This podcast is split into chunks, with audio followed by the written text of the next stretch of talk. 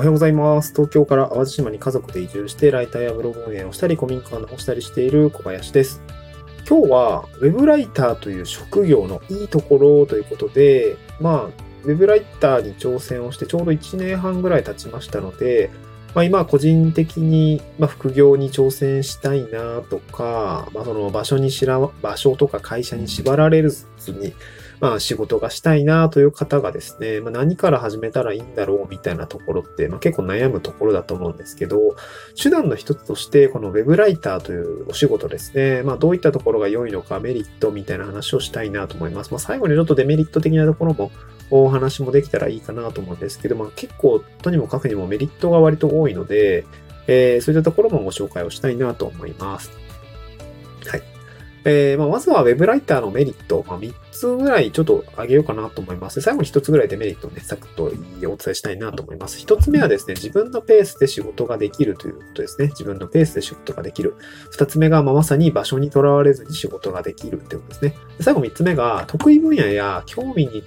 興味のある記事っていうのが、まあ、執筆をできるということですね。自分の、えー勝負したい分野で勝負で、あの、勝負もできるっていう話ですね。はい、これざーっと話していきたいなと思います。一つ目ですね、自分のペースで仕事ができるという話ですね。うんえー基本的には個人事業主でウェブライターの仕事を受けるとすると、まあ、自分でまず提案をしたり、提案も書いたりとかをします。で、まあ、提案しなかったら仕事とかお客さん増えていかないんで、まあ、これがね、まあ、良くも悪くでもあるんですけど、まあ、自分のペースで仕事ができます。で、例えばですけど、そうだな、僕今2、3社ぐらいのお客さんと付き合いがあるんですが、今月何本いけますか？みたいな、こう、月初に、こう、どれくらいの本数書けそうですか？みたいな打診が来るんですよね。で、まあ今月は多分、うん、2、3本いけますみたいな。結構緩いんですけど、僕の場合は。2、3本いけますみたいな感じでお伝えをして、じゃあ2、3本お願いしますみたいなのがあったりとか、まあ、えっ、と、前はね、まあ、各週ぐらいで、あの、こうこういう記事があるんですけど、どうですか？とか、えー来週、再来週ぐらいまでの納期なんですけど、いけますかみたいな。あとも毎月1本ぐらいインタビューライティングあるんですけど、どうですかみたいな感じの打診が来て、ああ、いけそうです。いや、でもちょっと今日、今月は、えーちょっと本業のあの、あの、あの仕事が、パツパツなんで、ちょっと1本ぐらいでもいいですかみたいな、そういう調整をさせていただくんですよね。そこで、あの、じゃあ大丈夫ですよ、みたいな感じで、こう言ってくれたりとか、まあ結構、ね、優しいクライアントさんなので、まあありがたいことに、あの、なんていうかな、まあ、うまく回ってるっていう感じですかね。まあ、文章を書くってやっぱそれなりに大変なことなので、リサーチをしたりだったりとか、記事構成組んだりとか、まあ、本当に調べるってところをしば調べて分かりやすく書くっていうのが非常にむずあの、まあ、正直難易度が高い、えーお仕事だったりも、あの、そういうテーマによってはあるかなと思うので、まあ、そういうところをご理解していただけているクライアントさんは非常に多くって、えーまあ、ちょっとうまくコントロールさせていただいているという感じですかね。まあ、これが良くも悪くもなんですけど、僕も子育てしてるし、まあ若干副業チックになっているので、まあ、それをね、まあ、前面に押し出すことはないんですけども、やるからにはプロなので、えーやるんですけど、うんまあ、ちょっとね、あの、本数が多分全体的には少なかったりとかもするので、本当はね、もっと受けられたらいいと思うんですけども、ちょっと受け方についてはちょっと、あの、調整したいかなと思うんですが、まあ、いいか自分のペースでとりあえず仕事はできているかなと思います。で、二つ目はですね、自宅やカフェなどで、えー自分の好きな場所で働けるという話ですね。まあ、これが一番の魅力かなと思いますね。あのー本当にどこでも仕事できるから まあその作業環境的には、当然その自宅でデュアルモニターがあって、大きい画面でやれた方が効率上がるんですけど、とはいえ、まあ旅行ですよね。まあ、あと出張かな。あの、僕も最近は広島に行ったりとか、北海道に行ったりとか、えー、あと東京に行ったりとか、あのよちょこちょこするんですが、やっぱそこで、まあやっぱ手待ち時間とかもあるんだよね。そこでやっぱり調べ物だったりとか、文章書いたりとか、ちょっとした遂行したりとか、えーそういう、まあ仕事を伴って移動ができるので、やっぱり非常にね、あの、すごく助かるかなと思いますね。こういうその働きながら移動するっていうことが、いや、なんか大学生ぐらいに気づいてたらね、まあ、こういうなんかウェブライティングのバイトだったりとかさ、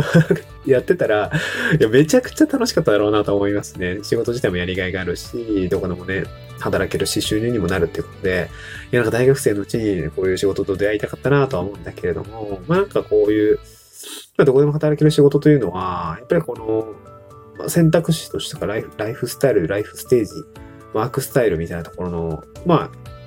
うん自由度を大きく広げてくれるような仕事なので、あの、まあ、何からやったらいいかわかんないとか、どっから挑戦したらいいかわかんないみたいな人は、まあ、まずはね、まあ、ウェブライターというお仕事、パソコン一つでできる仕事で、まあ、日本語ができれば、ま、最悪でき、あの、最、最低限できますから、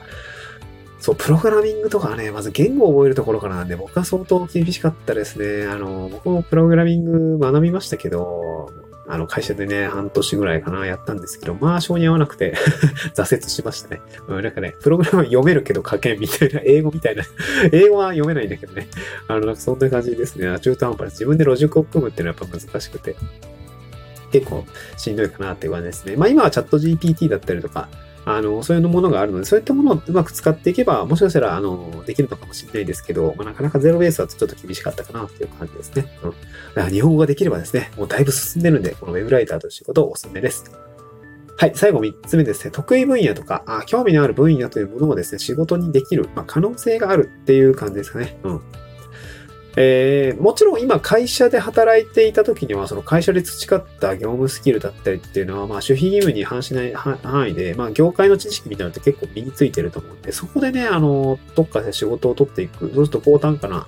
あ仕事になったりもするので、そこでね、あの、ウェブライターとしてはスケールしやすかったりもします。まあ、雑記的にこういろんな分野をね、あの、ウェブライティングをしていくのもよし、よしですし、まあ案件もたくさんあるので、僕の場合は、結構早々と IT 系に振りました。前職がシステムエンジニアだったので、結構そういう技術的な記事を書いたりとか、まあ、そこまでその技術技術してないんだけど、あの、まあ、7年もやってたら、その、ね、サーバーが何でとか、クラウドが何でとかって、まあ、大体わかるので、まあ、そういうものを説明する、まあ、ウェブ記事だったりとか、まあ、あとはそのウェブサービスを紹介するだったりとか、そういう記事をですね、えー、書いたりとか、あとプログラミングとか IT 転職みたいな話も、えー、記事として書いていたりもします。やっぱ単価が、文字単価で言うと3円から5円ぐらいで結構高くて、えー、収入としてはすごく、まあ、割のいい仕事だったので、個人的には結構そういうのを好んで受けていました。まあ、あとは実体験から語れる仕事で、あの、仕事ですね。えー、まあ、僕は地方移住したので、結構移住系のメディアさんでも SEO 記事を書いたりとか、インタビューライティングを書いたりとか、まあ、そういうものをですね、うん、なんか、ね、なんだろう、得意分野ではないと思うんだけど 思うことはたくさんあるし、やっておいた方がいいよみたいな、まあ、ある種ノウハウみたいに落とし込んだ時には、結構その自分の経験談があるので、結構こう、ちゃんとした記事が書けて、かつこう、読者の気持ちがわかるみたいな。だから移住前ってめっちゃ何からしたらいいかわかんないし、あとは、なんていうかな、お金どんくらいかかんのとかやっぱ一番気になってたんですよ。で、そういう気持ちがわかるから、やっぱりお金の記事を書いたらさ、あの、なんか分かりやすいです。ここまで書いていただけるのは助かりますみたいな、そうそういうことを言われたりとかもするし、なんかやっぱり、こう自分がね、一番すごく悩んで、一通りこう悩んで悩んで苦労したことに対して、こう、記事を書くってことになると、やっぱり読者の気持ちが分かって、まあ、いい記事が書けるので、まあ、ちょっと価値が高まるみたいな。まあ、その業界によって単価は変わるんだけど、そう、まあ、移住系もそんなに単価が高いとは言えないかな。まあ、自分でただ取ってきた仕事、インタビューライティングをね、行政行政から取ってきた時には結構単価が良かったので、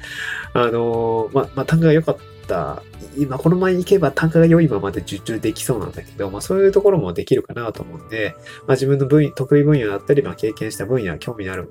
分野で記事を書くことができるのが、個人的にはすごく、まあ、こう、なんか自由とね、創造性をこう大切にできる職業だなというとか、まあ、いうふうに感じたという視点ですね。うん